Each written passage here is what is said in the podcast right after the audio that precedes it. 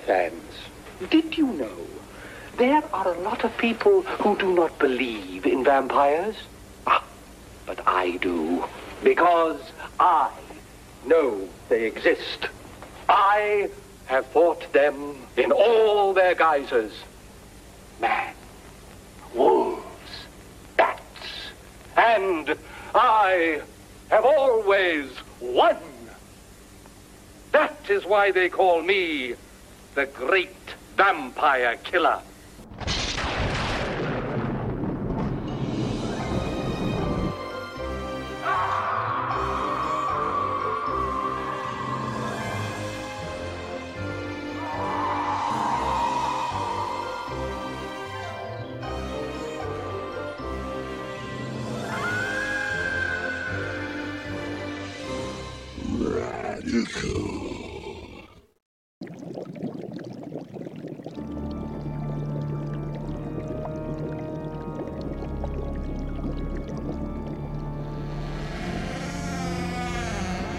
Blah! Welcome, boys and ghouls, to week three of the Radcat's Five Weeks of Fright. I am Count Julian. This week. What is going on now? Sounds like it's coming from the kitchen.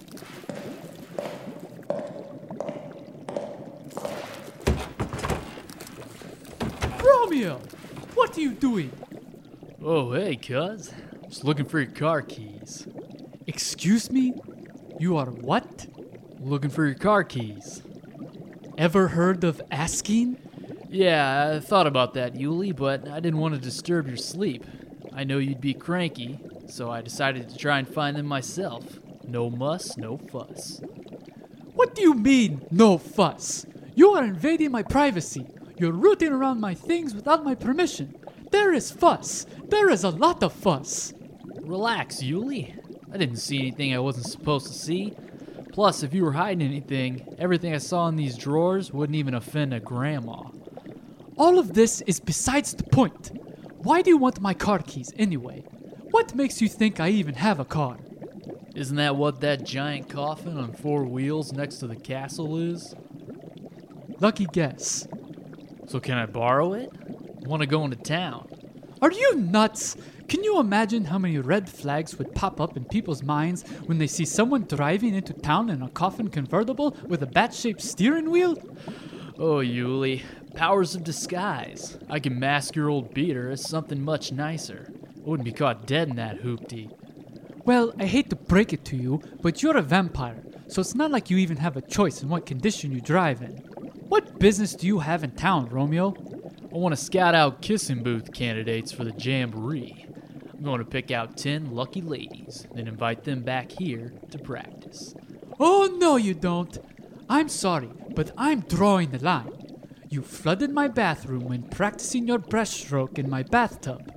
You've broken several of my castle windows with shot puts and javelins. You eat all of my food, and you've jeopardized my anonymity by having movers come in and out of here with gym equipment. No one else besides you or me steps foot on this property. Now, Yuli, this hostility isn't very nice. I'm your guest, and I have a very important day coming up. Frankly, I think it's a little selfish that you don't feel the need to understand that. Now, let me do what I need to to prepare. Excuse me? Hey! If you're a good boy, maybe I'll let you look at one of the lovely ladies. Oh, lucky me! Listen here, Greaseball. You're about five seconds away from feeling the fury of a Yuli scorned. I'll box you up in a splintered coffin and ship you to Siberia. And while we're on the subject of locations, where's that godforsaken coach of yours? Ah, the stiff boy. Yes, the stiff boy. He's staying in my room. Staying in your room. Wait, what? Yeah, it figures if I'm going to win this jamboree, Stiffy needs to be with me at all times. What? That little green bastard is still here? Your insolence is baffling, Romeo. What's your problem, Yuli? I just want to cruise around for babes. How about this? No! No, you cannot cruise around for babes. Ah, found them. What? I said no! Put my keys down this instant. Hey, Stiff! I got the wheels. Let's cruise. Ooh, I want to find some foxes. I do not believe this. I am beside myself. Catch you later, Yuli. I will fill it up if I remember. You're the king, Rome. Wherever you two decide to infest, leave your stiff friend there. If I even catch a whiff of that rodent again, I'm going to run him up a freaking flagpole. That meathead is a disgrace to vampires. However, what isn't a disgrace is this week's episode. Imagine being a mild mannered teen horror fan. You realize you have a dangerous vampire next door who is out for your blood. You try to warn everybody, but nobody believes you. This is the very predicament young Charlie Brewster finds himself in in the subject of today's episode. Jeremy Weed is back and is joined by first time guest Katie Wright to help the guys talk the 80s horror classic Fright Night. Stay tuned, listeners. The Radcast will be right back.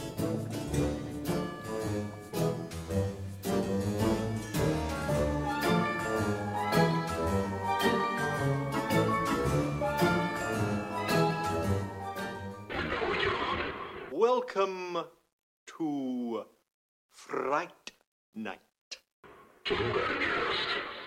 For real.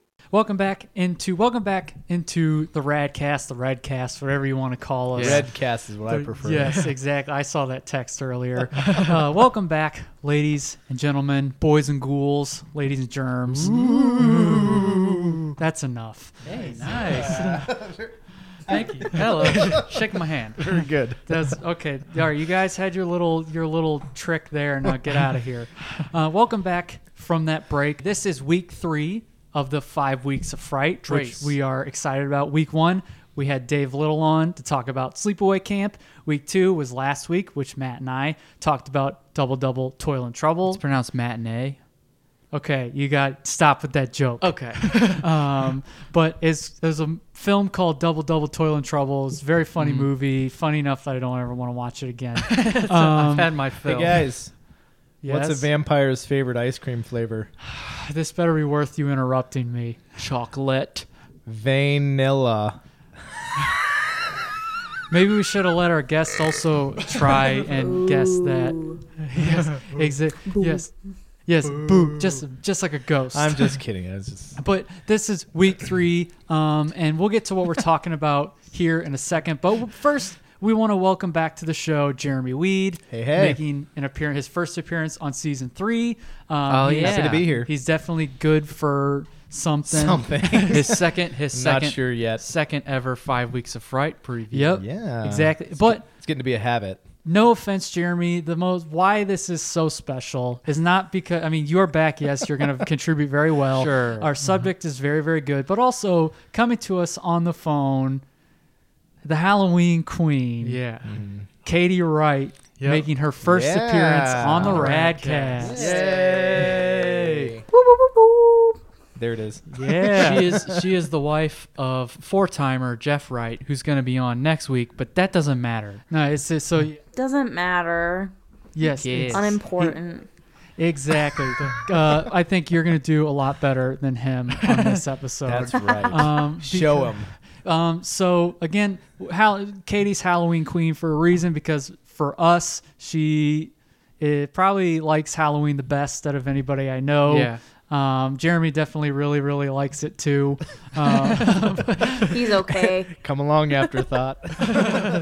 but uh, we're we're super excited to have Katie and Jeremy on Yes. because Yep. this is we're really cooking with this one. Mm-hmm. Um, Mm. This week we are talking a- another. I I would say it's kind of has that cult cult classic Yeah. status, kind of still a cult horror movie. Uh, but it's again like Sleepaway Camp. This is the '80s. This is more the mid '80s now. Mm-hmm. But we are talking a movie called Fright Night. yes. And this is right night, right night. That's a good song. I, I was gonna mention that in the episode. I love how when Peter Vincent's horror hosting show is on, it's like Fright Night, and it's like Fright Night. Yeah. I've always loved that. It's really corny, but it's great. but we are we're super excited to talk about Fright Night. Um, Katie with these Ratcast rentals or whenever we talk about movies, I'm gonna go over some boilerplate stuff, some like when it was made, who's in it, and all that, all that jolly good things. So uh, we can go over here over that uh, here in a second. But first, I wanted to ask you, and I guess I could have waited to the end of the episode Mm-hmm. for this, but um, just because I mean we're calling we called you Queen of Halloween for a reason. Um, you you love this time of year. Um, I don't think I'm understating that at all. Would you say? No, she's shaking her head. No. uh, uh, what What would you say? The where, mic doesn't pick up head gestures. where where in your childhood development where when you were growing up um, what what about halloween and when did you really latch on to it and what about halloween really gets you like gets you excited gets you going and gets you really in the spirit Um, I think that in our house growing up, Halloween was like just as big as Christmas. Mm-hmm. Like, just how we put up the tree and decorate with the ornaments and everything like that. My mom would also let us do the same with all of the Halloween decorations. And like every year, we would try to like do more stuff than the year before.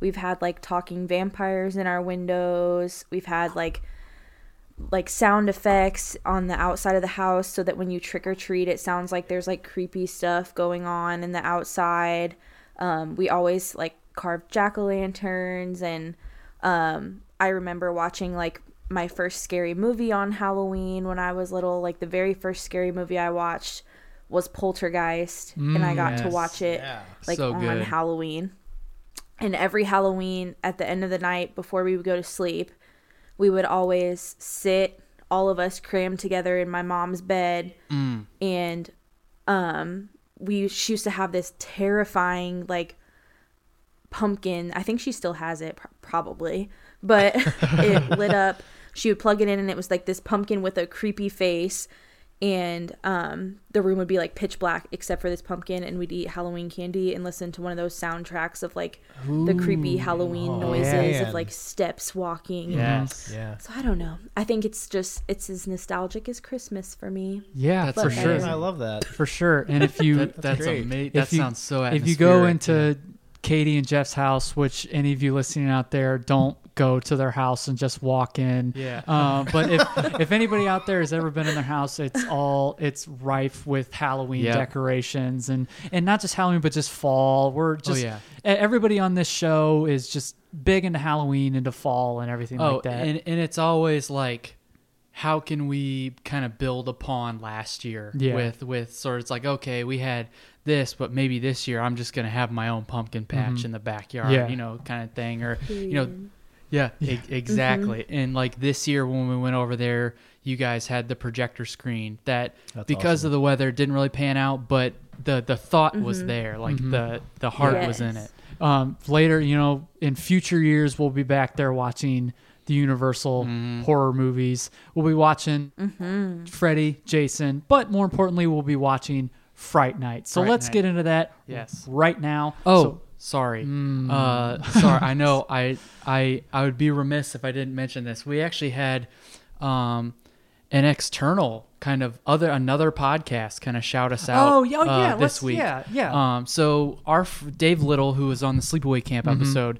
his fiance Stephanie had a few audio drops in there as well. Her friend Katie Leggett, another Katie, has her own podcast. YouTube sensation, Yeah, Katie Leggett. yeah, exactly. Uh, has her own podcast called uh, Bi- Bicentennial Life. Yes, Talks about the bicentennial. uh, the Bicentennial Man podcast. Oh, right. She's, the- she's cornered No, the market on the sorry. movie Bicentennial Man. Sorry, my millennial life. Yes, that's what it is. Sorry, I was like, she was nowhere near old enough. She wasn't born in 1976. Anyway, um, look up the bicentennial if you don't know what I'm talking about. But um, anyway, uh, her podcast is basically she's 25, so she kind of falls in between millennials and Gen Z. Mm-hmm. Yeah. which that's an actual pocket uh, generation called the Zillennials. Mm-hmm. So it's a very interesting perspective. And so on her podcast, she sort of talks about that.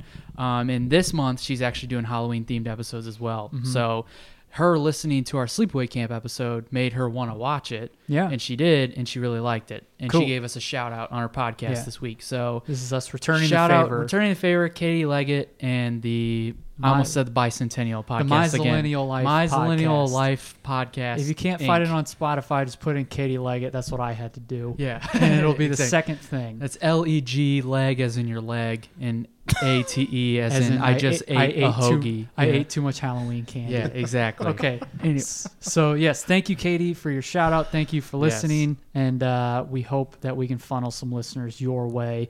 Um, but Fright Night was released August second, nineteen eighty five. Directed by Tom Holland, not Spider Man, Yep. but old old man Tom Other Tom Holland. Yeah. Um, starring Chris Sarandon as Jerry Dandridge. Yes. Uh, Whoa, William whoa, whoa, William Rag. He. w- We're, We're gonna talk a lot about Chris Sarandon on Look, Yeah. we're, there's a lot that's going to be, yeah. Yeah. Thank God. William Ragsdale is Charlie Brewster. It's perfect. Roddy McDowell is Peter Vincent. Mm-hmm. Yes. Peter Vincent. Also perfect. Um, Amanda Bierce as Amy, Stephen Jeffries as Evil Ed, and Jonathan Stark as Billy Cole. The box office made about 25 million uh, on an approximately nine million dollar budget, which actually was the first horror movie to spend over a million dollars on special effects, and I think it definitely Okay. shows. Yeah. Um, Considering how little they were used. Mm-hmm.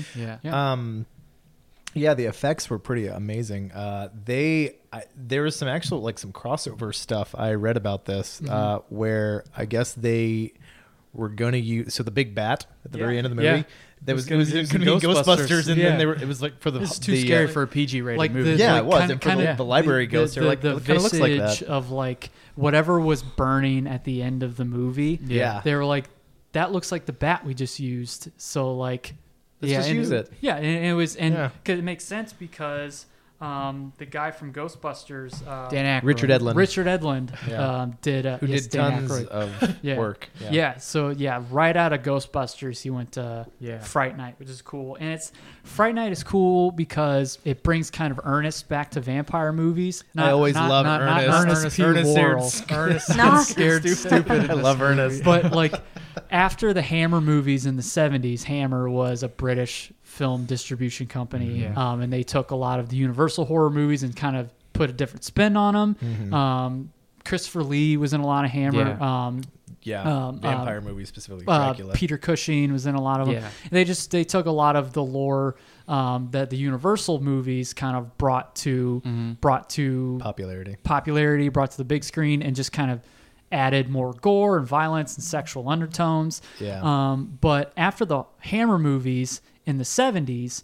From the mid to late 70s on through the 80s, vampires weren't really used a lot. And if they were, they were kind of made out to be a joke Yeah. um, because they were seen as kind of like has been as Yeah. far as where you get your They've scares been from, played out because, so yeah, many 'cause times. slashers in the '80s were starting to really, Yeah. you know, make a make their way into pop culture, and they were super popular. Peter Vincent kind of makes mention of that when he's Yeah. Mhm. yeah, Mm-hmm. and we'll talk about Peter Vincent, Yeah. but it's it's brought up in this movie, kind of self aware, like kids little don't want to meta. see vampires. It's very meta. Yeah, So Tom Holland was a huge fan of vampires, and he was kind of tired of them not getting their due anymore, um, because there is still this classic aura, this gothic sensibility to them that still can be scary if seen in the right light. So he wanted to make something that would people would take vampires seriously again, but also wanted to make it kind of relatable to the audience. So he put a vampire story in suburban 1985 and i Yeah. think it works really well taking the elements of the gothic aspects of vampires Yeah.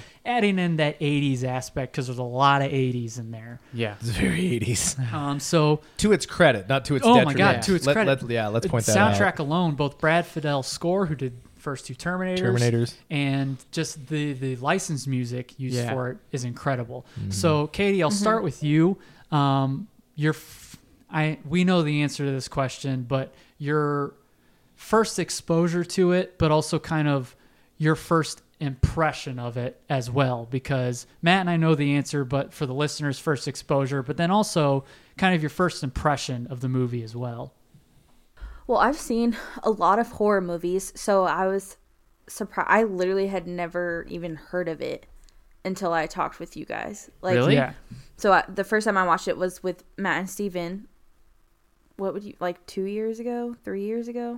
It was pr- I mean, it was probably actually like we showed you guys maybe a year after we had seen, probably 2016.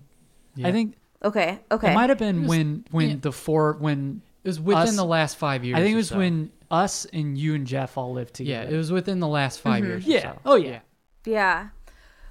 it was so good.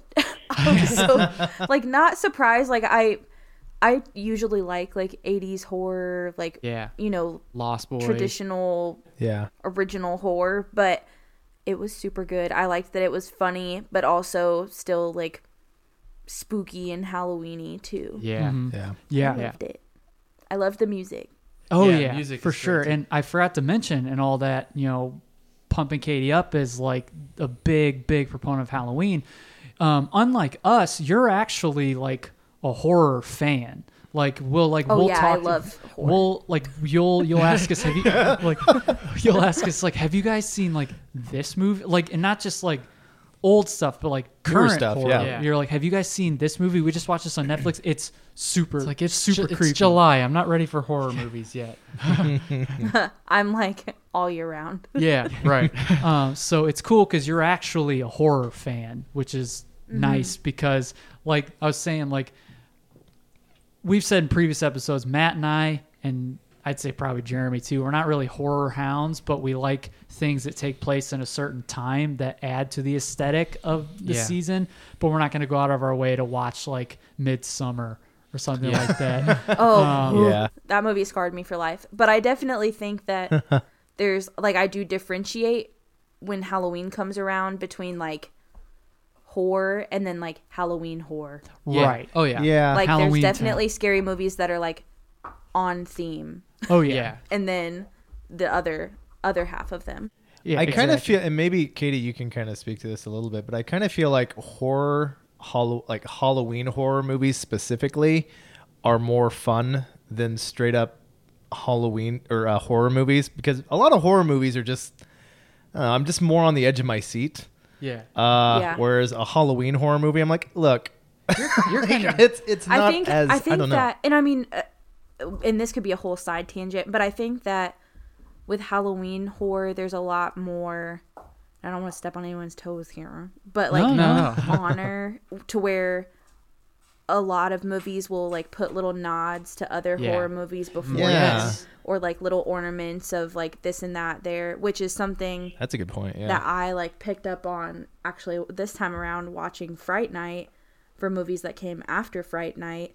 But I think that like that's why I like Halloween like horror style movies so much is because like they really are like trinkets of each other like here and Yeah. there where Yeah. they like steal from each other or like have these ideas that interweave them together and I love that.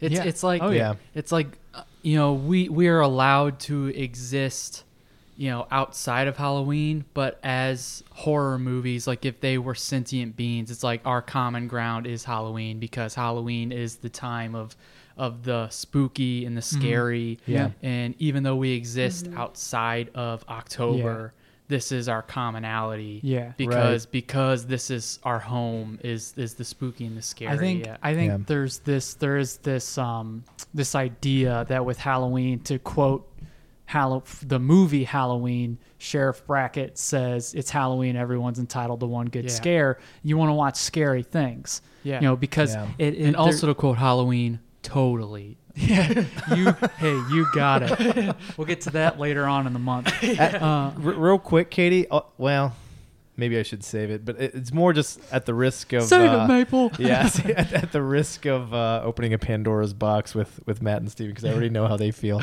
and I know how I feel. Have you ever seen the movie Monster Squad? Seen what? What is it? Monster Squad. I think your brother grew up with it Monster Squad. Yeah, Nick said that before.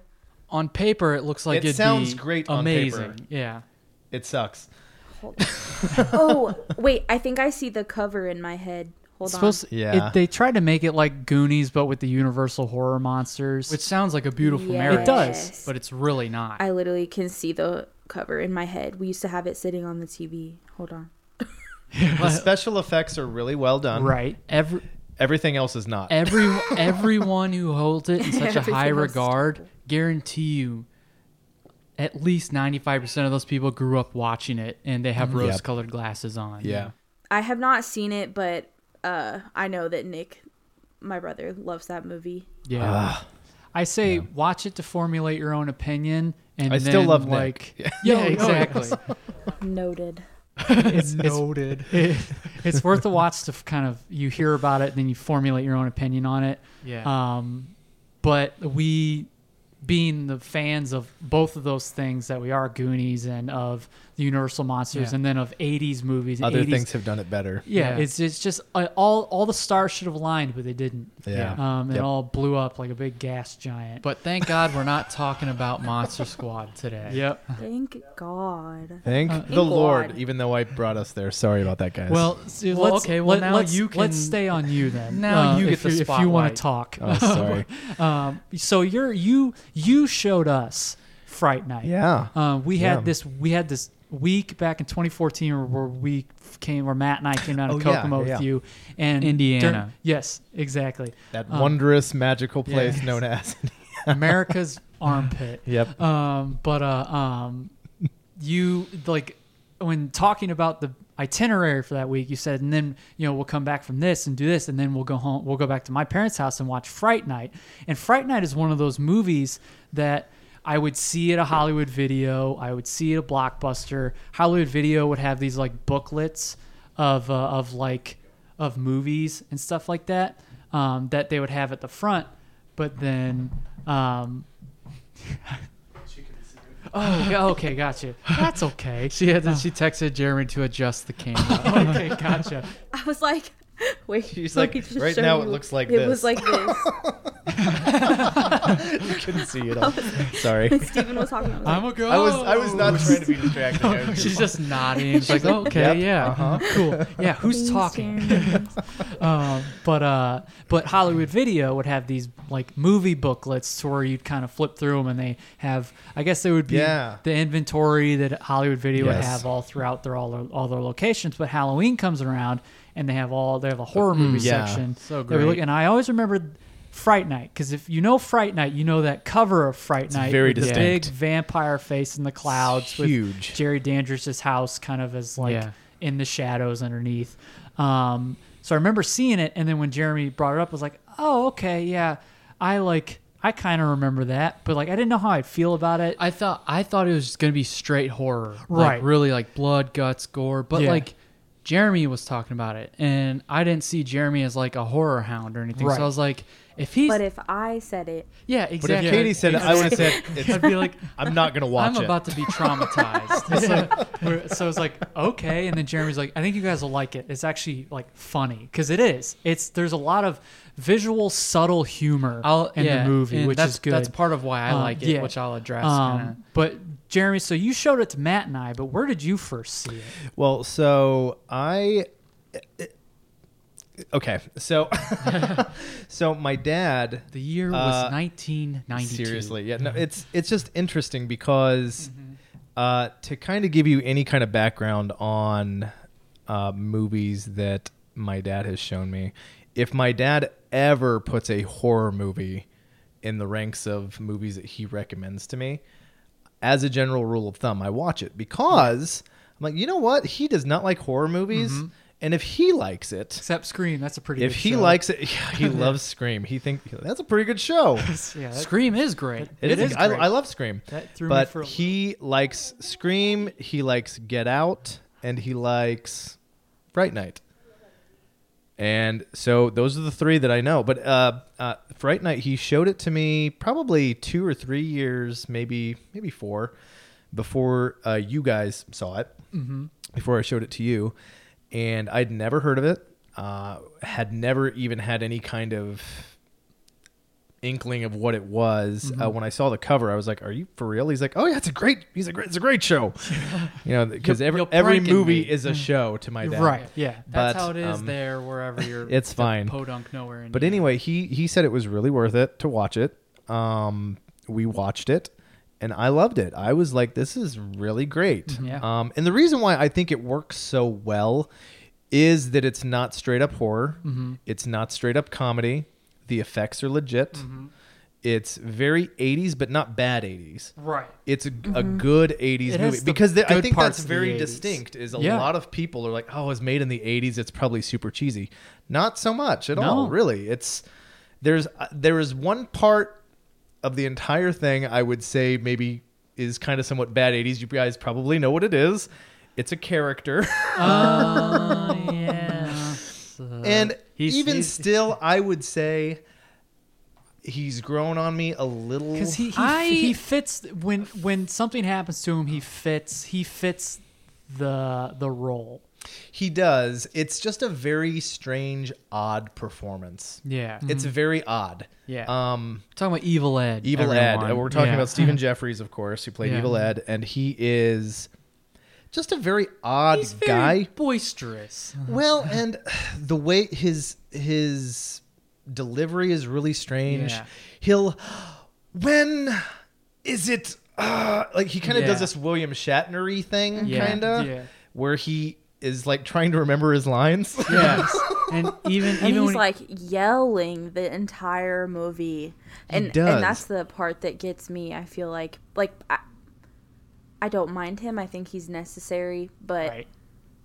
yeah, the Yeah. delivery. Well, and I think and I think it's that whole I mean to kind of go off that like when he does yell, that's what makes it so strange is there are sometimes when he just delivers a line straight up and Yeah. he's just like Amy, you know, I'm like, Yeah. well, see, that's that's a normal reaction. yeah. Or like his like, I don't know, he came to see you. I'm like, Yeah. why can't you talk like that the whole movie? Right. Far be it from me Right. to take a fool's money or yeah, something like that. He's you know. just it's just a really odd performance. And I I wonder how much of that was him, how much Yeah. of that was told to him that he needed to be that way, or if it was just a creative choice. There's- yeah. so But I think that like in in doing so, then spoiler alert, when he like turns later in the movie, Right. Right. Yeah. then I think like because like Jeff and I rewatching it tonight was like we were talking about how like frustrating he is sometimes. Yeah. But then when he like turns into a vampire later in the movie, I think that that alone is what makes him so much creepier Yeah. because his characterization is like that. It's like the first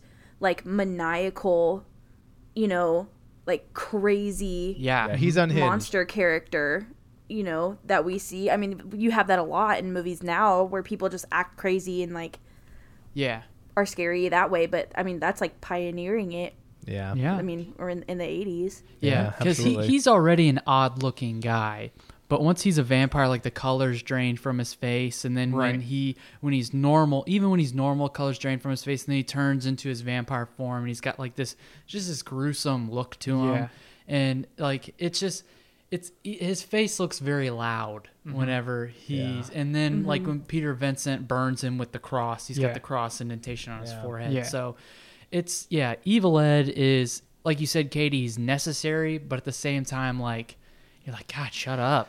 Yeah, there's it, it takes some getting used to. And I've seen it enough times now to where like Right. I'm like, you know, I Actu- just the- I just accept the him. last couple and it's times I was fine. like- that's like a part of the movie yeah, it's Yes. like look, like I he's- knew I he's know the what way to he is. expect, and Yeah. it's like, okay, this is just the character. It doesn't bother me as much Yeah. anymore. Yeah. He's he's well, he's kind of like the actual Renfield as opposed to Billy Cole played by John Stark, who is he's the living quote unquote living carpenter for Chris Sarandon's character Jerry Danders, who is the the Dracula analog Mm-hmm. Yeah. and all this, Right. Um, because Evil Ed is unhinged like Renfield. He's very strange and Yeah. quirky and everything. So I'd say Evil Ed is more of that Renfield um, Yeah. Yeah. to Chris Sarandon, Jerry Dandridge's Dracula. Yeah, i Very think unpredictable. unhinged is like the perfect word yeah, he Yeah. is. to Oh, yeah. describe him Well, and I feel like they gave him they were just like, "Okay, like you're going to be a vampire now." And they were just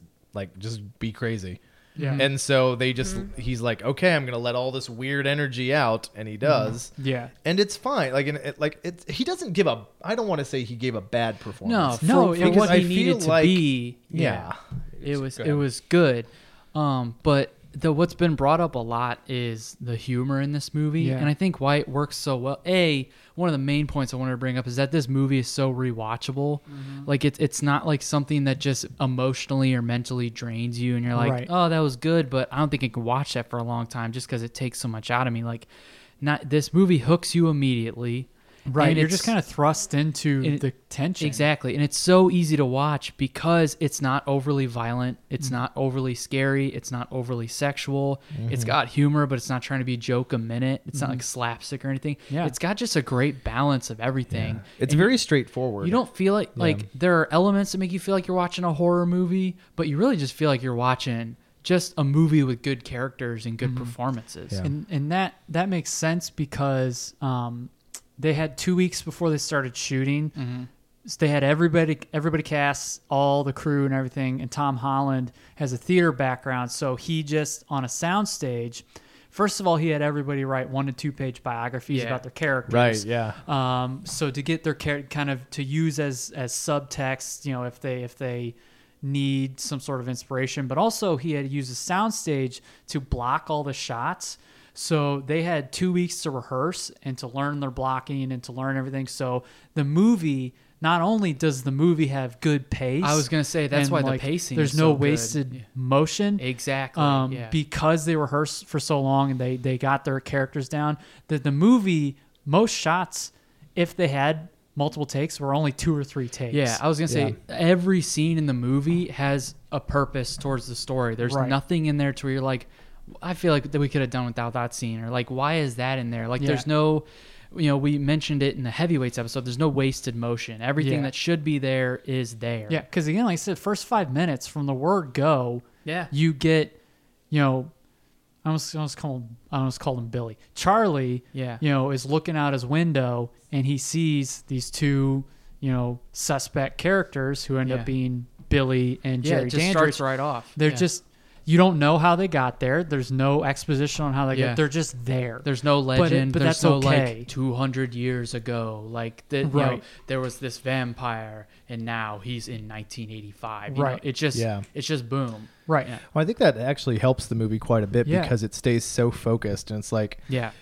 it, we just okay we live in a reality where vampires exist and something that i really appreciated i didn't I, I i didn't really know where we were when i was going to be able to put this in but i really wanted to kind of make the point when watching it this time around uh, i noticed that so nobody believes that jerry's a vampire Mm-hmm. Yeah. right so Mm-hmm. whether whether they think it's a crazy notion or whether he's got them under some sort of Right. spell. Right. Yeah. And so Charlie Charlie's the only one that believes, okay, in this in this reality. There's a lot of other movies where um basically like the vampire is like he doesn't have to try to convince anybody like the, I don't it- it's just interesting like William Ragsdale is his Charlie his character Charlie, sorry, his Charlie character. that doesn't work. Charlie, Charlie bit me. So he uh he's basically thought to be crazy. Everybody's like, oh, he's nuts. He doesn't, you know. And Chris Sarandon is just like, well, well, okay, like if you know, if he's wanting to be helpful at one point in the movie to prove that he's not a vampire. Yeah. Mm-hmm. And um, you know, he's he's acting like he's bending over backwards, and um, it's just really interesting because like in Dracula, there's a lot of people that just kind of believe that there's a vampire right off the bat. Yeah. Yeah. Like when they're That- like, oh, that's he's a what they vampire. Like, say oh, when there's Ren- Van Helsing, and then everybody just kind of like, oh, okay. Yeah, and when- Mm-hmm. it's just a very far cry from what you know vampire movies used to be. Yeah. Whereas now it's like, well, no, nobody believes all that. Yeah, So exactly. it really helps to its credit that like because every you know with modern sensibilities people have put away these old fashioned ideas of vampires and, and the movie kind of speaks to that in a little Yeah. in a little bit i mean even with peter vincent like Yeah. you said and so because everybody's doing that even like in the movies themselves it adds just another layer of meta-ness kind of to it that Yeah. Mm-hmm. like nobody believes in vampires in these movies even like not even like peter vincent who is Yeah. in the movies and, And- has Yeah. basically become so and that's what I think jaded too. Like, like this movie is one of the ones that like pioneers the way for like vampires being myster- mysterious and like Yeah. Mhm. like s- attractive Slick, and yeah. you know like alluring and all of those other things. Because when you think back to like Nosferatu, that's like the farthest thing Yeah, from yeah. that. He was just creepy. You Yeah. know what I mean? He was creepy and isolated and it was cold, more Yeah, cold. But very this cold, one, it's yeah. like you want to be a part of whatever he's doing. Like everyone that's around him, like wants to be near him, and I think Yeah. that like paves the way for how, like modern day now, they make vampires in horror movies. Oh Yeah, yeah. Nosferatu, like Count Orlok, is definitely has to double down on the uh, on the hip on the hip hypnotization because the the looks aren't there. Uh-huh. That dude's creepy. he, he can't, he can't use it to supplement his looks. think it- He's it gonna be like, go- All right, gotta really focus on this one. it, it also it goes back to what Tom Holland wanted to accomplish because after Nosferatu, um, you know, they I tried did they, Back to the Future. you know, yes, they they, they they they went with the more debonair with Bela Yeah. Lugosi, and then Right. vampires from then were like, okay, there's this because vampires themselves in and of themselves represent some sort of um, Vice. the- a vice, a repressed um, sexual desire. Lust, Yeah. a There- desire. Yeah, Yeah, Katie, you said Katie said alluring. I think that's a Yeah. great word for it. You know, they they represent this, you know, being tempted by the fruit of another. You Yeah. know, you know, bringing out, you know, this Because this they're attracted to like innocence. yeah, so sort like of. Mm-hmm. bringing out this this sexual nature and people Yeah. bringing out kind of this this attraction. So Mm-hmm. they for a little bit vampires were, but again, when they started to become a joke, like you in a in a movie that's parodying vampires, I, the vampire is going to be balding and like fat and stuff Yeah. like that. Now, along with wanting to bring back more of kind of the a serious approach to like vampires and how they are a real threat and how they do represent this this this desire um, that people don't want to accept because you see in a lot of these vampire movies this uh how you know the the the young women who are under their spell are resisting Yeah. resisting and then eventually eventually they give in like the Tom Holland brought back the attractive nature Yeah. with Chris Sarandon and then Yeah. um, and then the Lost Boys became like more of like young adult Yeah. cool slick vampires and Yeah. then now you can't really get a vampire movie without the vampire being attractive Right. maybe not Dracula Dead and Loving It with Yeah. Leslie Nielsen Leslie but- Nielsen. Pretty Yeah. attractive. Okay, yeah, all right. you Um, like that kind of thing? all right. Um, Doesn't love Leslie but yeah, Nielsen. I mean, it, going along with what Katie said, how it kind of set the set the tone for what vampire movies would become, or at least you know dug it back up. Yeah. you know, gave it you know, you know, gave it pumped some new life Yeah. into it. Right. Do you think um, now would be a good time for a quick synopsis to segue into favorite characters? Yeah, so if I may provide that. Matt, Matt, provide a Yeah. quick synopsis for anybody who isn't because again, the generally for Katie, for you, and for anybody that is maybe listening for the first time, um, generally with these movie reviews, we like to ass- we don't have a wide enough reach to where people just come to listen to us talk. So Yeah. we like to think that anybody who's listening now is familiar with the movie or, or Mm-hmm. seen the movie at least once, but we still want to kind of give a quick quick synopsis. Yeah. So what's nice is that there's not a ton of like backstory that you have to know. Right. Like uh, it throws you right in, like we mentioned it. Um, Charlie Brewster is a high schooler, and he lives. He ends up living next door to you know the peop- the guy who moves in next door is um, Jerry Dandridge, who is under the guise of a construction worker but Or no one- on- of it like an antiques dealer. yeah, so no one sees him during the day because he's a vampire. And Charlie is this huge late night horror movie fan. Um, and because of that, people just think, oh, he just watches too many movies. Right. When he sees it, he's trying to tell people like he's a vampire. Like the next boy door who to him. cried wolf. Yeah, because there's all these exactly. And that that was kind of Tom Holland's thing is he wanted sort of a modern twist on the boy who cried wolf.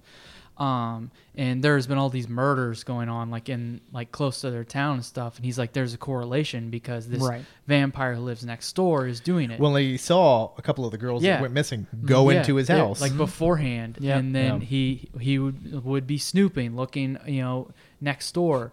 Um, and Uh-oh. He, and, he'd, exactly, and he'd see Jerry Yeah, Dandridge snooping like the dog. being exactly being seductive, and so basically he's just spending a lot of this movie helplessly trying to convince people Right. like, Yeah. hey, you know, like, there's a vampire who's killing all these people, and he's gonna kill me because, Yeah. because he saw me 'Cause snooping, he's- he and saw my, dumb- me. my oblivious mom invited him in, so. Um, but he's got the he's got his girlfriend uh, Amy, and who's sort of this picture of innocence and like Mm-hmm. Girl the next door. Girl next door. The movie opens like Charlie's kind of frustrated. He can't score, and then finally she's like, "Okay, I'm ready. Like, let's make love." And he's distracted by this The new new, neighbor. neighbor. Yeah, exactly.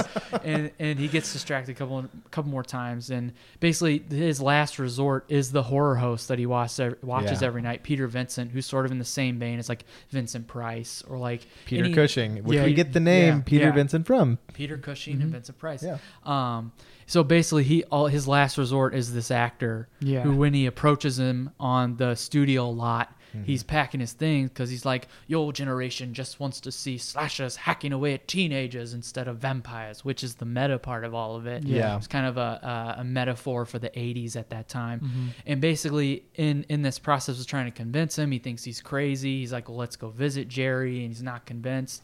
Or he, he, uh, he he's not convinced with uh, Charlie, and then Amy and Ed have to go and try and convince him. Because Charlie's getting ready to go kill. yeah, Jerry. exactly. And, and Or as the others s- seem to think, he's going to go murder Jerry. yeah, exactly. Murder Charlie. um, but basically, Evil Ed and Amy go to try and convince um, Peter, Vincent, Vincent, and yeah. he he Amy gives him a five hundred dollars savings bond. Oh, that's and right. I'll take Yeah, I it. forgot about I'll that. Take Yeah. it. Uh, And they go and and he's trying to humor Charlie, and he's over there. It's like, see, Charlie, nothing to be worried about. And then he opens up his mirror, and there's no There's no reflection. reflection. Yeah. So now it's Charlie and Peter Vincent who are convinced.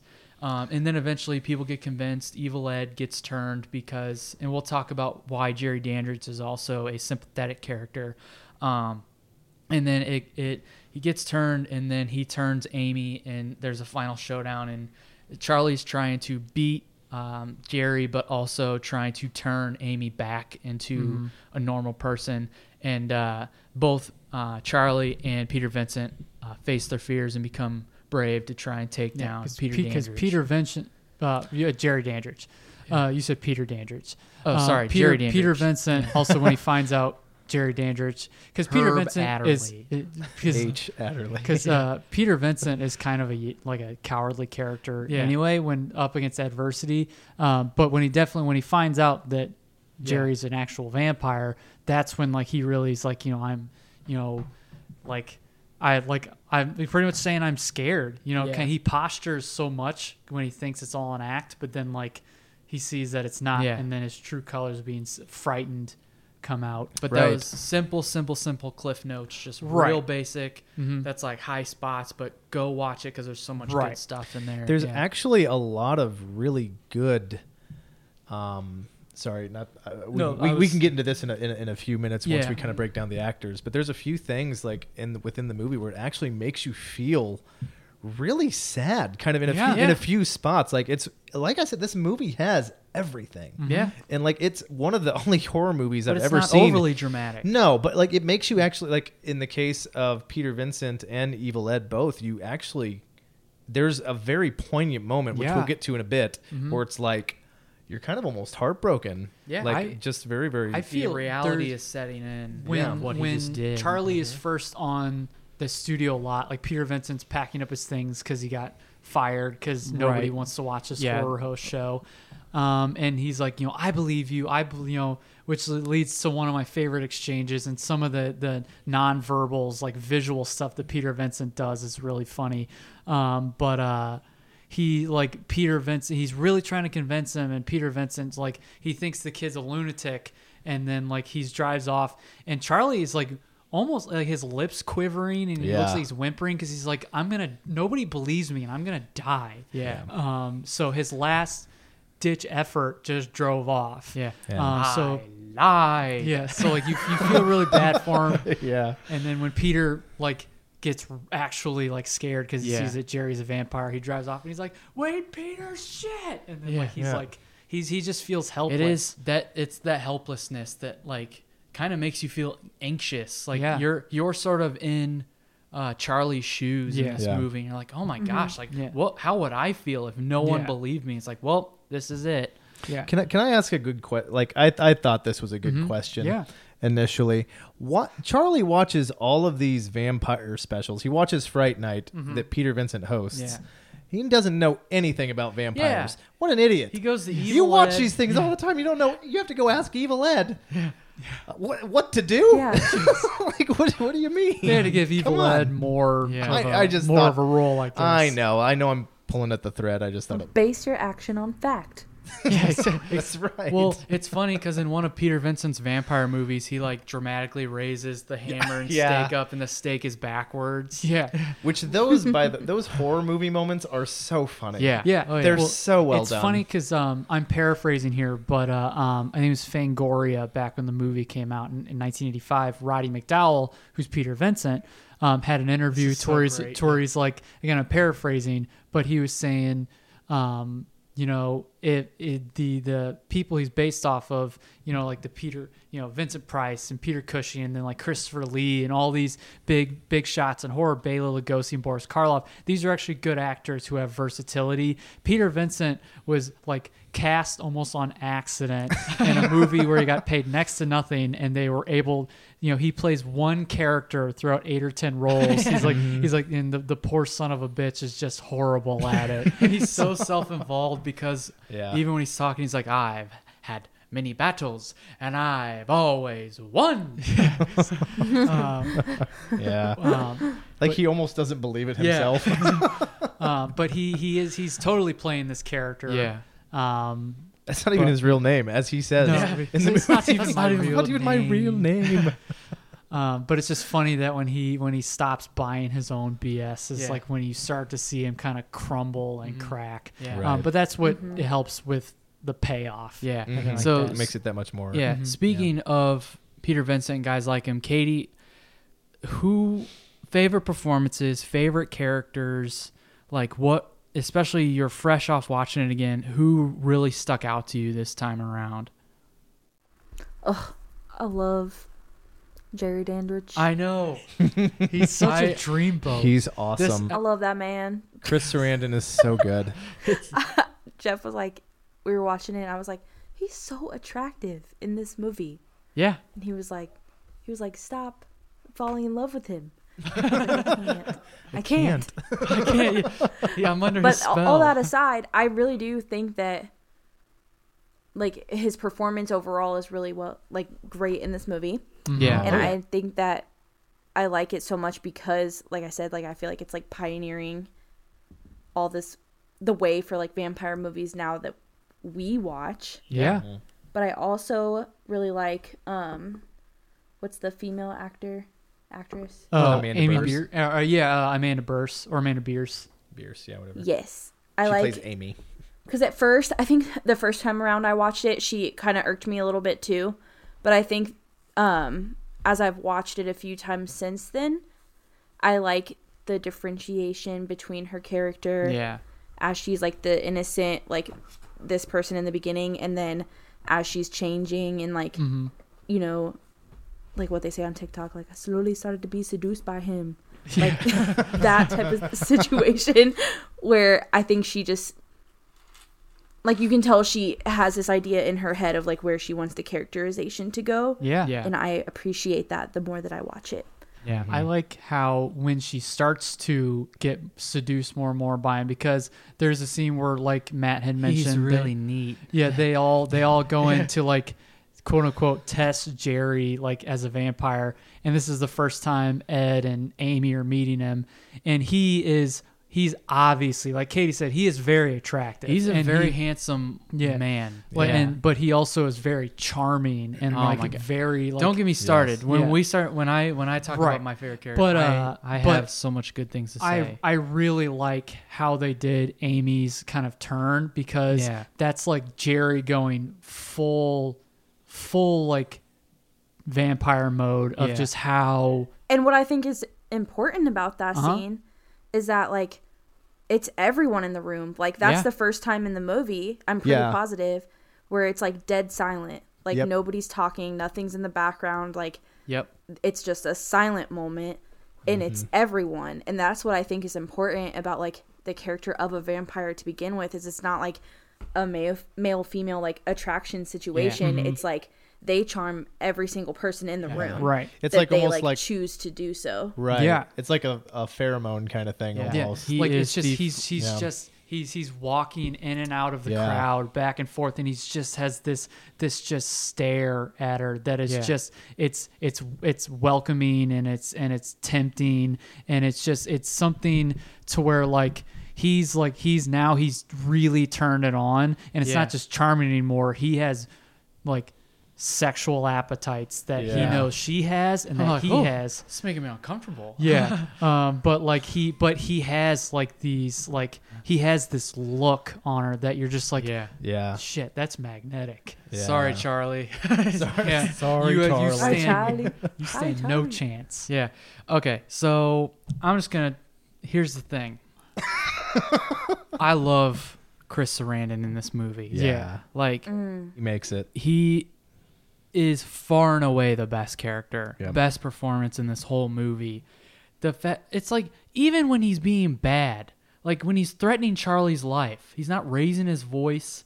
I mean, there are scenes in which he kind of goes full vampire. He's like, "Roar," you know, but but like Which, when he is, it's pretty like not off-putting, but like just Yeah. like just like that's a Yeah. pretty great vampire. it's it's a yeah. great horrifying vampire. He's, go- It's he's gone great. from like hypnotizing you and being charming to now I'm full on ugly and dangerous. Yeah, You know. yeah. But And but- that's the but- thing is like it's it's his couth. Yeah. Yeah. It's that he never wavers. Like Yep. Th- th- that's what He- I'm getting at. Is like is like he yeah. like when when he he's like hello charlie he's like i'm gonna give you something i never had a choice Yeah. you know a- and and then when they're in the club charlie's like you bastard like when he's he tries to punch him he catches him and he's like Yeah, without even looking. yeah he's like don't kill him he's like i don't want to kill you charlie Yeah, that he's line. like, he's like he's like bring your bring your friend peter vincent I to my want house to it's bring like Peter Vincent to my house. I'm like, he's so. It's like he's so charismatic and suave and Yeah. debonair. Like everything is just real. Hey, how's it going? You know, Yeah. it's like what you didn't think your mom would. You didn't think I'd be. But that's what makes him scary too, is Yeah, because exactly. he doesn't falter. So like like that that's what Jeff and I were talking about, uh the fist grabbing scene. yeah. Yeah. Where like he doesn't even look over because even this time around too, Jeff was like, ooh. Like when he grabs his fist, just because it's like that's what makes him creepy is because he doesn't like there's no emotion. He's not scared, he's not intimidated, he's not like worried about what's gonna happen because he has the whole situation under control at Mm-hmm. Yeah. all times. It- Which that's makes him exactly so- right. yeah. like Yeah. it feels so you feel helpless as the viewer you're Yeah. like there's n- nobody's gonna be like who wants to stand up to this guy He dis- Would- he's very I disar- love him, and he's- I'm the audience. Exactly. he's, he's very disarming You know in what? so many Yeah. ways. You can bite my neck. Yeah. no problem. Because you That's know, fine, here. yes, he, Go- go ahead. convinced- I he- wash it for you. but there's another dimension to him too because and Tom Holland did this for a reason. Like Mm-hmm. when they're in his when Charlie brought the police to Jerry's in, you know, that afternoon and obviously Jerry's in his coffin. Right. But Billy is there. You know, Charlie's snooping around and he reveals this portrait, this old timey portrait of a Right. woman that looks like Amy. And he's like, Right. Amy? So you know that there's this love that Jerry Dandridge had Yeah. back you know, whenever he was a normal human. Right. And and so you're like, oh, he's loved and lost in the Yeah. past. When when he talks to Charlie, he's like, I'm gonna give you a choice. He doesn't. He's like, I'm not gonna kill you. Like he's straight. He doesn't kill people Yeah. immediately. He's like, I'm I'm gonna reason with you. I, I'm I'm going to help you out. Just forget Mm-hmm. Yeah. all this happened to where I'm like done. I would forget all of it.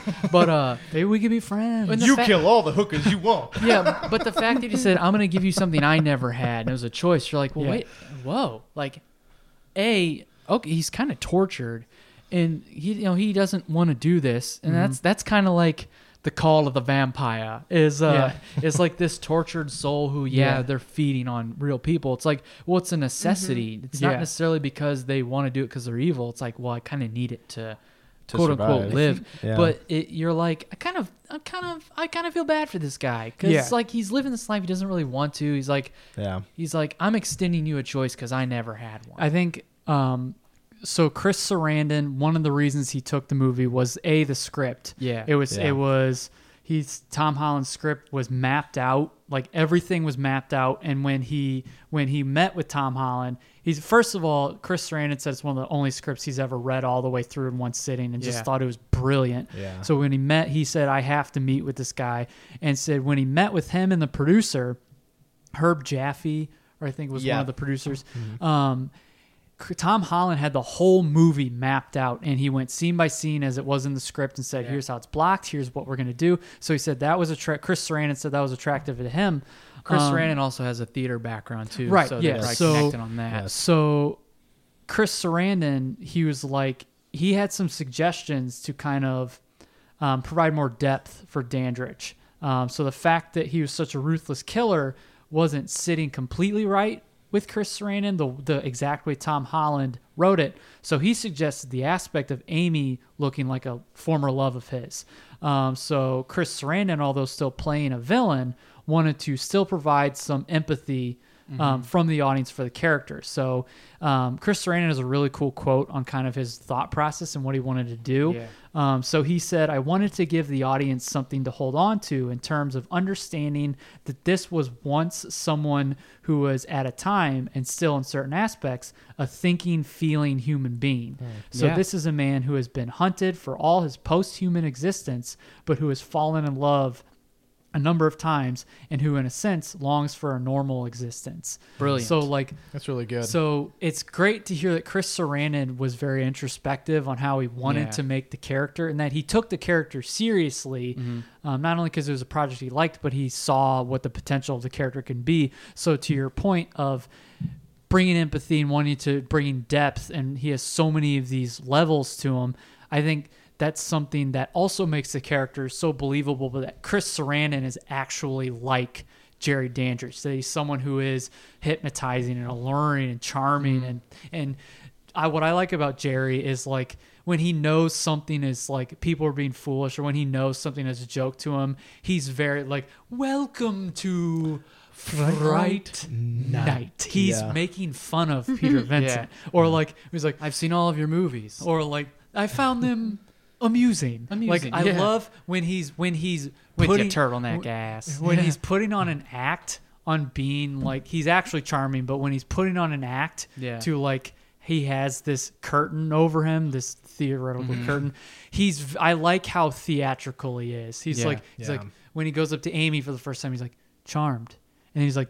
That's what vampires are supposed to say, right? Yeah, And he's like exactly. playing into it. He's Yeah. trying to get them to think that Charlie is crazy. Yeah. And I just I just love it's like you have to have faith for that to work on me. Like it's just I I just want a movie with Jerry Dandridge and Peter Vincent because both of them are like Yeah. to me are like the best characters. Well, and some there's one I think my favorite scene in the whole movie, uh, and what really kind of sets the tone. So when Charlie's mom tries to give him Valium.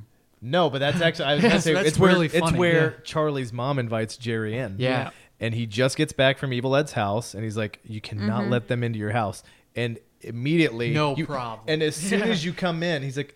Charlie, come in here. There's someone I'd like to meet. And that synth score, doom, doom. Yes. He's like- and it he's like, just "What's going on, pans up Mom?" on his leg up to his hand. just so optimistic. And he's like, "Hey, Charlie," and just like Hello, looks Charlie. over at him, and that entire exchange where he's just like kind of got that half smile, and you're like, Yeah. "Gosh, he's so likable." Like, it's like, "Ah." but also it- and he says, "You know, I'll be seeing you a lot." Anytime I want, in fact. And then he looks over at his mom with your mother's Mm-hmm. With your permission. mother's and, and- permission, of and, there's course. that weird underlying sexual tension where Yeah. his Right. mom, where she's like, "Oh, Jerry, of course. of course," and it's like, "Calm down, mom. Like, But, like, he's not, he's not Calm down, interested in you." Judy. He ain't interested in you. Yeah. he's he's giving Charlie a look like I know, Charlie. Remember, I saw you. Yeah. And, like, Yeah. now the ball so like the good. ball is in my court right now. when he's got a sixth sense about things too like at the end when uh you know when they're trapped in the room with you know uh amy who has just become a vampire and she's about to become like fully formed he's like she just opened her eyes you know Mm-hmm. he's like trying to move things with billy he's like ah she just opened her eyes like he I can think, I sense think I think that's because Charlie was screaming. yeah so but he's- also he could probably sense his He own senses creation something. Yeah, that's Yeah. true. Yeah, because he, he's the master of like Ed and, and of of um, vampire. Plus the Amy. way the way he appeals to Evil Ed too. You Yeah. see Yeah. a human side to him because Yeah. oh yeah he wants to turn him into a vampire, but at the same time he's like people always bullying you and picking on you. Basically, it's like to be different. I know what it's like to be different, and he like is extending a hand to him. Like, I mean, it's like totally cultish, but like Yeah. Right. But you can tell, you can see sort of the empathetic side to him, and also with Evil Ed, you get to see sort of a more sensitive side. Like Ed is probably gets picked on a lot. Yeah. Yeah. And Jerry and Amy are his only friend, or uh, Charlie, and Amy are his only friend. But even even Charlie like yeah, calls calls him- him, he's he's, like, mean to stop him." calling calls- me evil. Paul Yeah. calls him like uh, what do you call? He calls him something dick like. Oh, Yeah. pencil dick. He, yeah, he calls him pencil dick. Or he, Yeah. call, he called him something else. Something He's dick. calling. He calls him names throughout the whole Yeah, thing. yeah. Needle dick. but like, yeah, But maybe that's it. all that No, to that's say, from Waterboy. Jerry Dandridge is the is the best character in this movie. For me, he's followed by Peter Vincent Mm-hmm. because he's he's kind of full of himself and he's egotistical and he's absurd. Uh, but he's a hack, which Yeah. is what's just so funny. B- before we before we move to Peter Vincent, Yeah, because yeah, I yeah. I, I, I Yes. think we need we need to, but I want to bring up Billy Cole. Actually. Yeah, yeah, yeah. The reason being is I was thinking about this movie a lot, and I was like, it's really strange, but the character that I think of outside of Chris Sarandon immediately is Billy Cole. Mm-hmm. Yeah. always. I always immediately go to that, and the reason being, Hey kid, yeah, It's like- is he's What are you doing? He's a little unhinged, but he's in control. Yeah. Right. And Jonathan Stark gives a really good understated performance Mm-hmm. of just like being super menacing. He's just like this golem Mm-hmm. Yeah. that you know Chris Sarandon inhibits. I guess. I guess Yeah. it's like another Yeah. an extension of his consciousness or something Well, the like s- that. But the he's, scene with the police officer at That's so Jerry good. Dandridge's, that was the scene that John Starks or uh, yeah, Jonathan Stark. John Stark's the basketball player. Uh, that Jonathan, favorite That actor. Jonathan Stark auditioned on. Yeah. and he got the role because the scene that was supposed to be serious, he played very humorously. Mm-hmm. yeah. and so that's I think that's ultimately what we saw in the movie. What's down there? Yeah, Charlie. What's down there? what's down there? It's like because he said that if I play it- if I play it like menacingly, I that's I'd blow my cover. Like Yeah. of course Yeah. because because Charlie's looking for somebody who is like evil. If I play it like an evil guy, I'd blow my cover. So he's like, it's play it humorously. Also, Jonathan Stark was part of the Groundlings. Yeah. So like it, he there's this humorous aspect. He's a mole to person? him. No. Yes. um, but I, you you say his oblivious mom. Yeah, she's she's spacey and kind of ditzy, but his mom is actually provides for me some of like the more subtle, like Yeah. funny parts, and that's kind. That's why I think it's it's so '80s because like first of all, I think a funny something funny to me is after when Peter first kind of is aware of Charlie after like he sees him looking at like Charlie he sees Charlie looking in at him with his latest victim about to bite her neck then he slowly goes over and cl- puts the shade down and Yeah. Charlie knows he's like effed after that Yeah. um when Charlie goes to kind of spy on them he goes outside and goes in the backyard Oh, yeah. bushes and like his mom calls him in and she's like Charlie so like totally blows his cover it's like Jerry Yeah. and Jerry and Billy are outside and they Yeah. kind of look towards trying the to house. dispose of the Yeah. body. Yeah. And like, um, but like when she runs in, uh, he runs in. She's like, "What? What are you doing?" And like they run in. The next shot is of her poking at these marshmallows in the cocoa, and she says something that's like a total non sequitur. She's like, "That microwave never melts these marshmallows." And puts it down in front of him. Here, drink that. Like it's just something so like quick. His mom's kind of quick and Yeah. witty. And then Matt, you mentioned like after Jerry first threatens Mm-hmm. Charlie and then like leaves, um, Jerry had originally kind of broken the mom's door or jammed Right, the door, jammed it so she um, couldn't get so out. she wouldn't get out. And then she finally gets out, and she's like, uh, she's like, "What's going on out here?" And he's like, uh, "I must have had a nightmare." And she's like.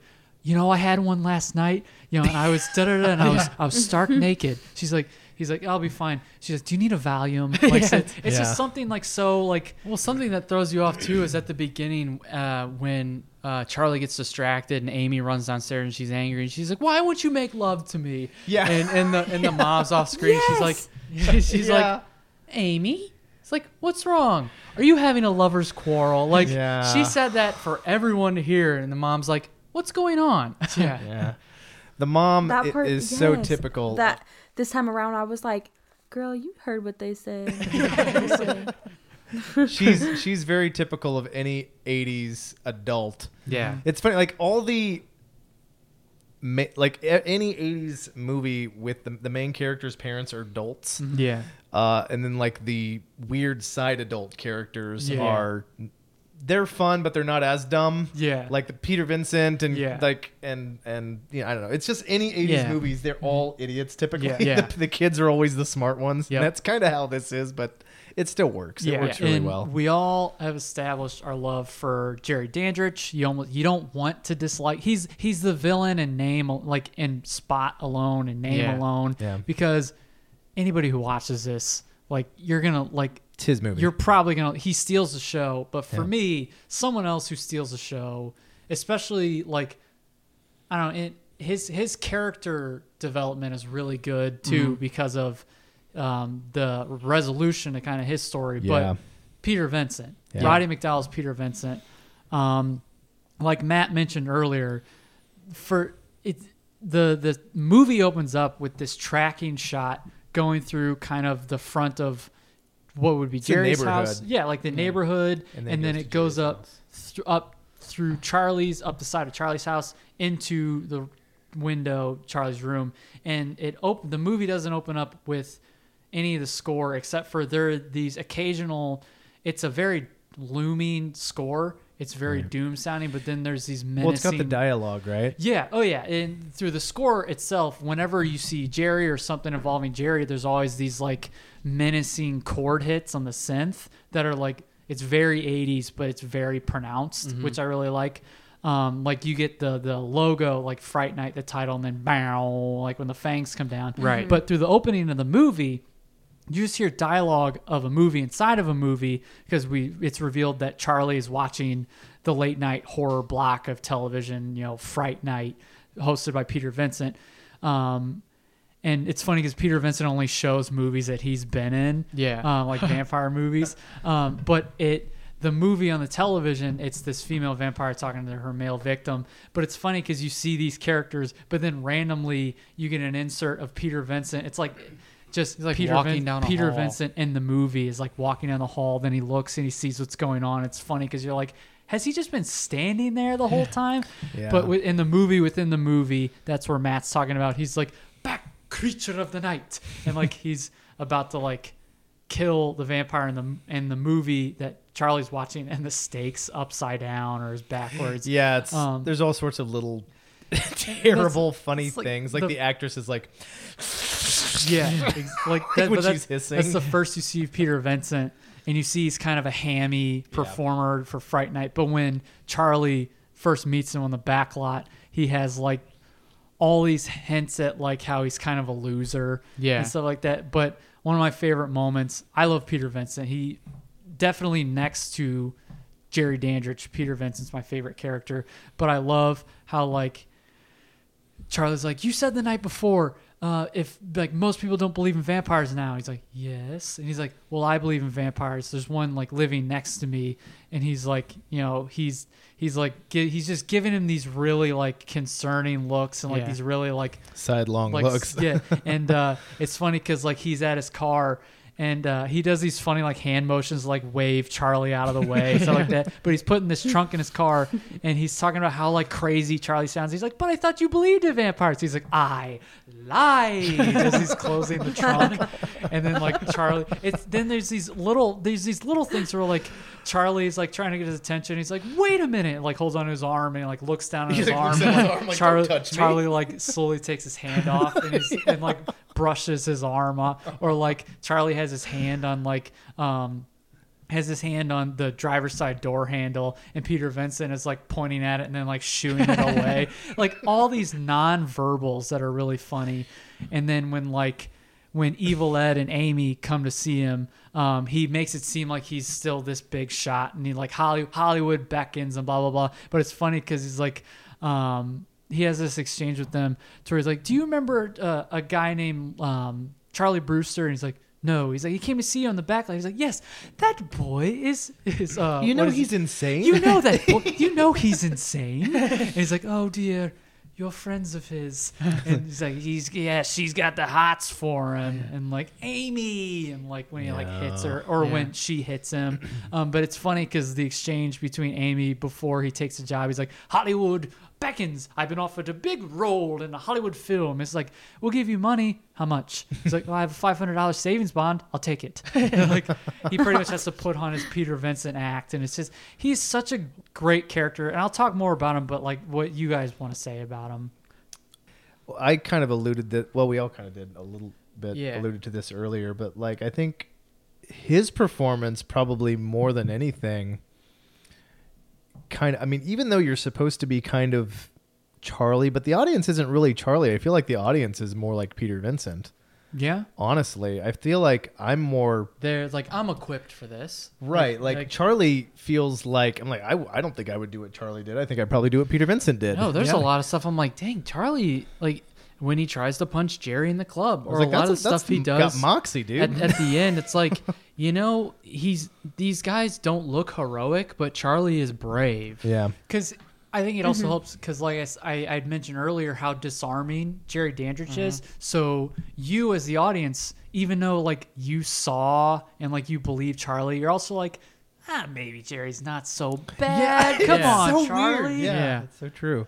Not to mention they're all in high school. Yeah, exactly. Yeah, So- they are. That is the thing, Amanda Bierce, because I watched kind of a kind of a reunion sort of thing. Like all of them did like a Zoom call, and she's like, "Yeah, when I auditioned, I was 26, and I was sitting amongst a bunch of 16 and 17 year olds, and I guess they, I guess they needed my maturity to convey sort of this the innocence of uh, Yeah. uh, of Amy, and I'm like, yeah, and also some of the things that um, Jerry does, yeah, like like Yeah. that Amy, Yeah. like in the clubs, like if there was an actual 16 year old, Yeah, he'd they'd get be in trouble. arrested. Yeah. Well, and I think that that it actually took a long time for them to cast her role. I yeah, mean, she was like one of the last people to Yeah.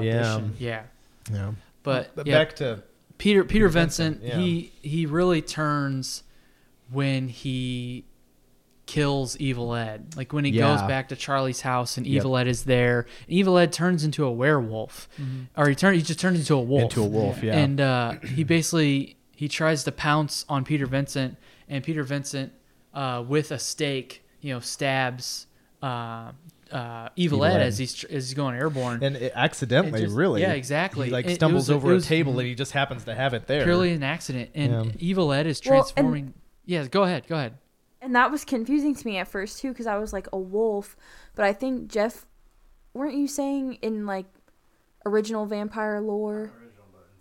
In some vampire lore, like they get to choose yes. which Ah, animal yeah. yeah. They, they like turn into. So I was like, huh, interesting. yeah. I, I actually didn't know that before I watched this movie too, but there's actually a lot of there's some mythos things that I wrote and I was like, oh yeah, uh, bats, wolves, Yeah. Mm-hmm. and several other things actually. I Yeah. think that they can choose in. Exactly. Um. And but when Ed, Ed is changing back from a wolf into like just Ed, and you Yeah. can tell like like he reaches out for Peter because And he's, it's really horrifying. he's like, oh man, really. I- he's like, I'm dying. Like, you I'm- Special effects are like are really terrible. And that's the thing is, um, they didn't. s- Pete, Tom Holland, I almost said Peter Holland. Tom Holland didn't. he didn't want to use too much visual effects because he thought it would be at the expense of like warmth and humor and Right. like good acting and stuff. But when he they did use it, it kind of looks dated, but it's also practical effects, Yeah. which I would take over CGI any day Yeah. Yep. because it requires ingenuity and creativity. We're not saying CGI doesn't, but you know, it's not a crutch, I should Right. say. Um, but uh, yeah, Peter Vincent just has this like horrified, like helpless look on his face, like like dear, this is a child, like, Yeah. and they're dying right in front of me. Yeah. Well, and I think it it it it and sticks. that's what I was saying. At the, I mean, well, I guess the ending is up for debate, but I was like, the scariness of it is like their friend actually dies. Yeah. yeah. Mm-hmm. you And know, I think like that's pretty dark, actually. I, I I think that's the whole thing of like that whole scene is because Ed is changing right there, and it's he's not even fully changed yet. He's got like this horrifying wolf head. He's got a stake in him, and he's like reaching out. Yeah.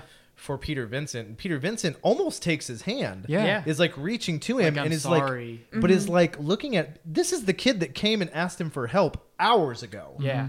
and he's just realizing, oh my gosh, like I This is I killed this kid, but I didn't mean to. But it's Yeah. like it- it's just really heart wrenching. Like the emotion that goes on Roddy McDowell's face. Yeah, that's That's just really, really heartbreaking. Because Evil Ed, even though he's annoying at this at the at his root, didn't he's deserve to he's die. a tortured character. Like he's Yeah. someone who's ha, who probably has a rough home life. You know, Yeah. he gets bullied, and Mm-hmm. you know he kind of overcompensates with his like, oh, you know, like big personality. Mm-hmm. big personality. But yeah, he didn't deserve to die. yeah, and and it it is kind of the Maybe he it's the crux of right. it's the crux of um, Peter Vincent's change because before that, when Charlie goes back for the final time before the third act to to try and really this time convince because you're like you're the only one who believes me, you're the only one who knows, and you still have some knowledge on how to like take care of this problem yeah.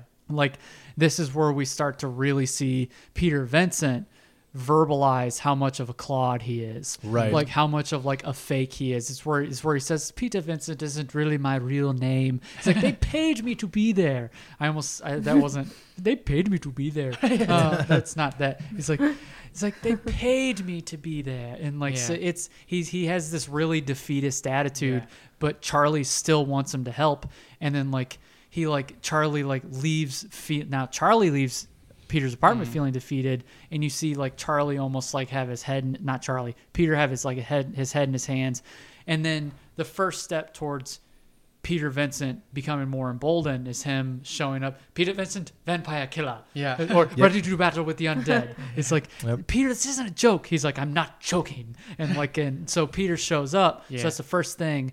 And then when he, then he runs away after like Jerry shows up and Billy shows up. Cause like, Charlie actually Charlie actually has the guts out of the two of them because he's always throwing the cross up at like Yep. at Jerry Dandridge. And he has yeah. faith. Yeah, He has the faith He in has it. faith, and like he. Okay, like- but here's what's confusing to me. So, and Jeff and I were wondering what it meant when he said it. Okay, I'll just say what I was gonna say. Uh-huh. Whenever they hold up the cross first, like Peter Vincent held it up to Evil Ed first yeah. Yeah. Yes. and burned his Yeah. head. And then when he held it up to Jerry Dandridge, he was like, You have to believe for it to work. So I was like, At first, we were like, Maybe it's not like religion. It's like, You have to. What did you. What did we. s- Like, you, have. believe that you like can beat that person. Yeah, that you can like hurt that person. Well, and maybe it could be. Go ahead. It sorry. could just be the maturation of a vampire. Evil Ed's a brand new vampire, whereas Jerry's Yeah. been around a while, so maybe he built up like a tolerance or something. Yep. To where it can now only affect him if the person holding it has Right, faith. Right. You know? Yeah. Well, and instead of maybe just in the that cross instant, itself. because he's real, like, because Evil Ed has him dead to rights right there. He's about ready to bite him. Yeah. He's like, this is my only chance. And so in that moment, he's like, I have to believe. has 100 faith, So yeah. in that moment, he like, did. this has to work. right, right. Like, otherwise, I'm dead. Whereas in the other instances, he's like, well, I have it, so I'm just going to hold it up, and that's enough. And it's Yeah. like, well, but it's not enough to just hold it up. And then that, and then he tries it on Jerry, and that's when he has the you have to have faith for that to work on me. Right. And then like Charlie pops up, but then like Billy knocks Charlie over over the staircase, and like Right. Jerry and Billy are now like looking at uh, at um at Peter Peter Vincent. Vincent. like what are you gonna do? And Peter turn tails and runs over to Yeah. Charlie's house, which is again is next door, and that's when he has a showdown with Yeah. Evil Ed. And I just love this is where it really started to turn for Peter because you see this agonizing sadness after he kills Evil Ed, where he has that moment with him. He's like crying. He's like Yeah. he's not like blubbering, but he has tears running down his face. He has this agonizing sadness, um, and his lip is trembling when he finally sees like Evil Ed like is Yeah. dead. Um, but then it goes to a shot with like Jerry and with Jerry and um, Billy. and no Jerry Charlie. and Charlie, and that's when Charlie sees that Amy's turned. Uh, but then it goes back. The next shot is of um, like Peter Vincent is now like you see this confidence come over him, and he like takes the stake out of out of the Evil dead Ed. And then from there on, Peter Vincent is leading the way. Like Yeah. Peter Vincent is like like when Billy starts coming up at He the, like actually become becomes his character. Oh, ex- Yeah. yeah, exactly. Yeah. So He's like, stop. He's like, I'm going to shoot you if you don't stop. Like he is this very does. stern Yeah. delivery, and like so Peter starts to become Yeah. like the more like the more confident out of the two. Like they both have right. confidence now, but like Peter now has a new confidence where now Peter is actually the Kinda leading the vampire charge. slayer. Yeah. Well, and he's actually coming up, and he's like kind of the one that's actually holding Charlie uh, together a little bit Yeah. because Charlie's almost kind of flying off the handle at different points. Yeah. Mm-hmm. She's like, "Well, Amy got it," and he's like, "You stay with her. I'm gonna go do this." And like, you know, he kind of Yeah. is like, kind of directing what's going, you know, the Yeah. action versus letting Mm-hmm. it happen. So, Yeah. but I, I don't know. I think, I think Peter Vincent's story arc is really like it's really a good redemption arc. Like it's Yeah. a really good, like the fact even like the little thing at the very end where he basically becomes a horror host again because Yeah. he's. Yeah. Not sure how that would have worked out. Right. He's like, I beat the vampires in real life and I got my job back. but anyway, like, that's. but I, I just really I enjoyed told them all his- about it. I think that's one of the things that Yeah. makes the movie so great Mm-hmm. is Chris Sarandon's charming performance and Roddy McDowell's redemption arc as Yeah. a fraud Mm-hmm. Yeah. that has lived it Yeah. and And, Becomes and a good person in the Charlie end. Brewster as a relatable boy next door. which we have not touched on at because all. We he's should. because he's because he because originally quickly. original originally Charlie Sheen Right. either they wanted him or he wanted to audition and Tom Holland's like Charlie Sheen looks heroic Mm-hmm. like William Ragsdale looks like the boy next He's door very plain looking. and and like yeah Charlie pretty much the whole he's like movie's beige. he's brand X. He's he's brand X. uh, Charlie's like running for his life the whole movie. Yeah. Yet he's still like, I'm, I'm running for my life, but I, I will also defend myself. Like he's Mm-hmm. Yeah. he's in in the fact that he doesn't look heroic, yet he is being brave Mm-hmm. and has guts and moxie.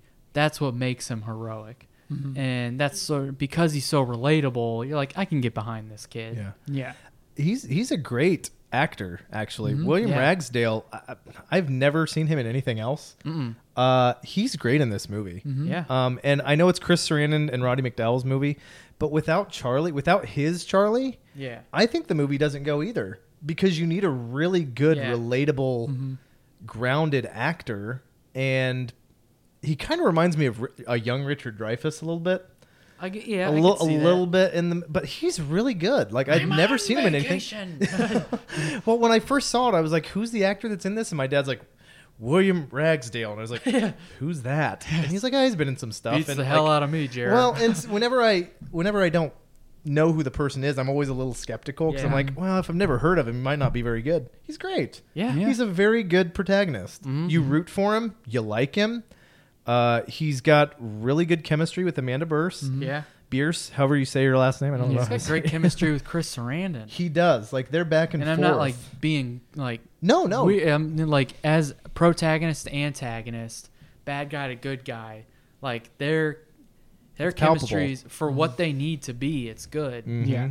Yeah. And I, I love I love at the end where, you know, Peter has his job back and like it's on the Fright Night program Yeah. and like um and you know um Amy and um Amy and Charlie um, there's it's a lot of names that are thrown around. Yeah. Amy and Charlie are like making out on the bed, but then they pay attention to like Peter on the screen, and they're both like they all have they both have like a knowing smile, of, like a shared experience. I love when uh, when Peter's like, I think we're going to give the vampires a rest for a while, right, Charlie? Like, right winks at the camera. Like, nod. I, I Yeah. love that. Um, and then he's talking about you know now you know we're gonna show alien movies and blah blah blah. Um, and that's when Charlie walks by the window and he thinks he sees two red eyes next door. Yes. Um, and then he's like, he like turns like, you know, Amy's like, what is it, Charlie? And he's like, nothing. And like, he just walks back over to her and they like start making out again. But it's this nice point in the score. Like the, the score is kind of like playing out like a nice like finality type thing. And then it starts to fade out on the red eyes. And it's like, then it's Evil Ed's, you know, everybody quotes Evil Ed on this. You're so cool, Brewster. It's a fright, fright, fright, fright. Yeah, Night. Like it, So lea- it leaves it open. ended. Yeah. Yeah. And there was a sequel. I've never seen it. Evil Ed Yeah. is not in the sequel. right. So- It's like Jerry Dandridge's sister. Is it? like take I think so. Sherry Dandridge. Jerry Dandridge. Cher. It's so funny though, because that's what, uh, this time around that was the first time that I noticed the eyes the first time. Like I obviously saw them at the end of the movie. Yeah. Right. But that first glance at them is so quick Uh Uh-huh. huh. that I like all the times that we watched it before, I had never noticed that. Yeah. It I, And I it's was like, funny to- wait, rewind it. it's awesome. He rewound it. I was like, oh, Wait a second. I think I actually jumped the first time I ever saw it, which is funny because it's like nothing really actually happens. It just shows it real quick. Right. And it's just enough like, of a like, whoa. Cause, That's Mm-hmm. Because it's like you don't peg this as a movie to like leave something open ended. And Mm-hmm. I think at the beginning I did say it didn't have anything open ended. There is something open ended Right. at the end, but nothing came of it. But you don't you don't really expect it. You're like, oh, they told their story. We're good. But Mm-hmm. Yeah. it, so you're like, oh, something. It's kind of like it's kind of like an adult version of a Goosebumps episode. Like how, Perfect. like how there's a finality, but then at the end there's just Yeah. one there's one more 'Cause- weird 'cause, creepy like, thing. yeah. it's like the ending of the the thriller music video. That Yeah. too. oh, that too. Yeah. Yeah. yeah. because it's kind of bookended at the beginning. Charlie's distracted from his girlfriend because he's he's distracted by what's going on next door. Now at the end, he's like, you know, I'm gonna focus on my girlfriend and not be distracted by next door. But then, like you said, there's that twist, like right at the end. Yeah. Yep. You know. Gives you just enough doubt. Yeah. Tom Like, Tom oh. Holland did say he was willing to make like a true sequel to it with the ori- he wants to make it with the original cast and it would focus on Charlie's mom is selling their old house so Charlie moves in and- but he's a single father at this point and his two teenage kids are trying to investigate Jerry's old house because they think because Evil Ed is there trying to resurrect Jerry Dandridge. So I'm like, oh, that's interesting. Squatters' rights. Yeah. um, before, so I'd say I'd say we're pretty much. Can I give one more little thing? Yeah. This is a fun little investigative thing that I, I found out. So the Jay Giles band that Jay Giles band. Is it Jay Giles? Yeah. Yeah, Jay Giles. Jay Giles. I was not sure how to pronounce it. No, you're fine. But Jay Giles band that uh, did the Fright Night song. Mm-hmm. You know what they were named before? Fright Uh, Night. Snoopy and the Sopwith Camels in Oh. the 1960s. And I was like, Hmm. how Halloweeny. There's it's a great pumpkin, Charlie Brown. It Yeah. all comes full circle. Yeah. Oh, okay. The See? song that they play in the club, not the first one, but the second one. Yeah. You can never find. I can never find it That's Uh, what's on tough. like There's Spotify or anything. I don't think it's on there. that's what stinks about some 80s movies is there are songs Yes. by people you're like who is that Did they- It was literally made for the movie. yeah exit it's like dun dun dun dun dun dun dun dun like Yeah. it, it's a it's a good like all three songs they use for the dance scene They're and like great. they, they're it's awesome and then when when jerry catches um um when jerry catches uh, I have like six different names Charlie. going through my head right now. Charlie's fist, it like automatically hits like a, gu- a guitar chord and into the next song. Yeah. But that that second song is great. It kind of sounds like it, it has like a mix of like Jump for my love. yeah, I was gonna say it, it sounds like it sounds like the Pointer Sisters mixed with Prince, Yeah. mixed with um, Sheila E. yeah, it sounds like you know the Minnesota sound, Yeah. Um, but that's that's a I love that dip in there. The Lake Minnetonka music scene. Exactly. um, but that was Fright Night. That Hmm. I don't know. I've I have no desire to watch the remake. Um, No, with No, Colin thanks. Farrell and Yeah. Anton Yelchin. It, did, did you ever watch the remake, Katie? Mm. mm Yeah. David Tennant. Yeah, David- Nobody Tennant- can take the place. Yeah. Yeah. Exactly. Sorry. Yep. Um, but that was Fright Night. If you're listening to this and you've never seen it, we kind of chopped up spoilers and kind of Go sprinkled them watch it. in, in throughout it. Go check it out. Um, like we said at the top, it is so rewatchable. Like I, Yeah, I never, easily. I It's a never, fast watch. I don't ever. It I is. haven't done this for a movie since I was a kid. But literally 20 minutes after Matt and I were done watching it last night, I was like, I'm gonna watch it again, and Yeah. I watched it again, Yeah. and it was just like it, it's it's paced so It's like well. Teletubbies again, again, again. Let's talk about Teletubbies. um, but Yeah, like tonight I would watch it again. It's so good. it is. It's it's such a it's such it's a fun watch. It's an easy watch. It's paced really well, and it's just you're gonna you're gonna like these characters. You really are. Even Evil Ed has his moments, Mm-hmm. um, but there's something about it for everyone that all just compounds together to make a really fun movie. Oh, Yeah. Um, So Katie, thank you so much for. Awesome. We are Thank so you so happy you much. were on. Yeah. Thank you so much for being on, um, Jeremy. Thank you for being back. Um, you, know, You are we're- allowed Thank to you for come having on me. again. yeah, we all we always enjoy having you on. Yes, we can't wait to have Katie on again. We are we have we're trying to conceptualize a hook episode Yeah. Mm. at the end of the season because we're gonna end end season three is gonna end in January, which is the s- third, which would be kind of the start of 2021, the 30th anniversary of Hook. Yeah. Something that all of us plus Jess, who is sitting, who's been sitting very quietly behind us, very well. Thank you. Um, who, 30th anniversary. yeah, 1991. Holy Moses. Um, Matt and I also turned 30 in 2021. So Hello. crazy everyone. days. Thought it smelled in here. Um, but Katie, Yeah. thank you so much. We cannot wait to have you back. Yeah. Um, thank you so much for being on. Um, Jeremy, again, thank you for being on. Thank you for having me, guys. And uh, thank you for listening, everybody, to week three, of five weeks of fright. it Thank was a little bit of a long you. one, but, But we we very loved it. special. very special, very cool. Until next time, Be good to yourselves. Be good to each other. Because why would you want to be rude when you can be rad? We'll see you next week. Oh, you're so cool, Brewster.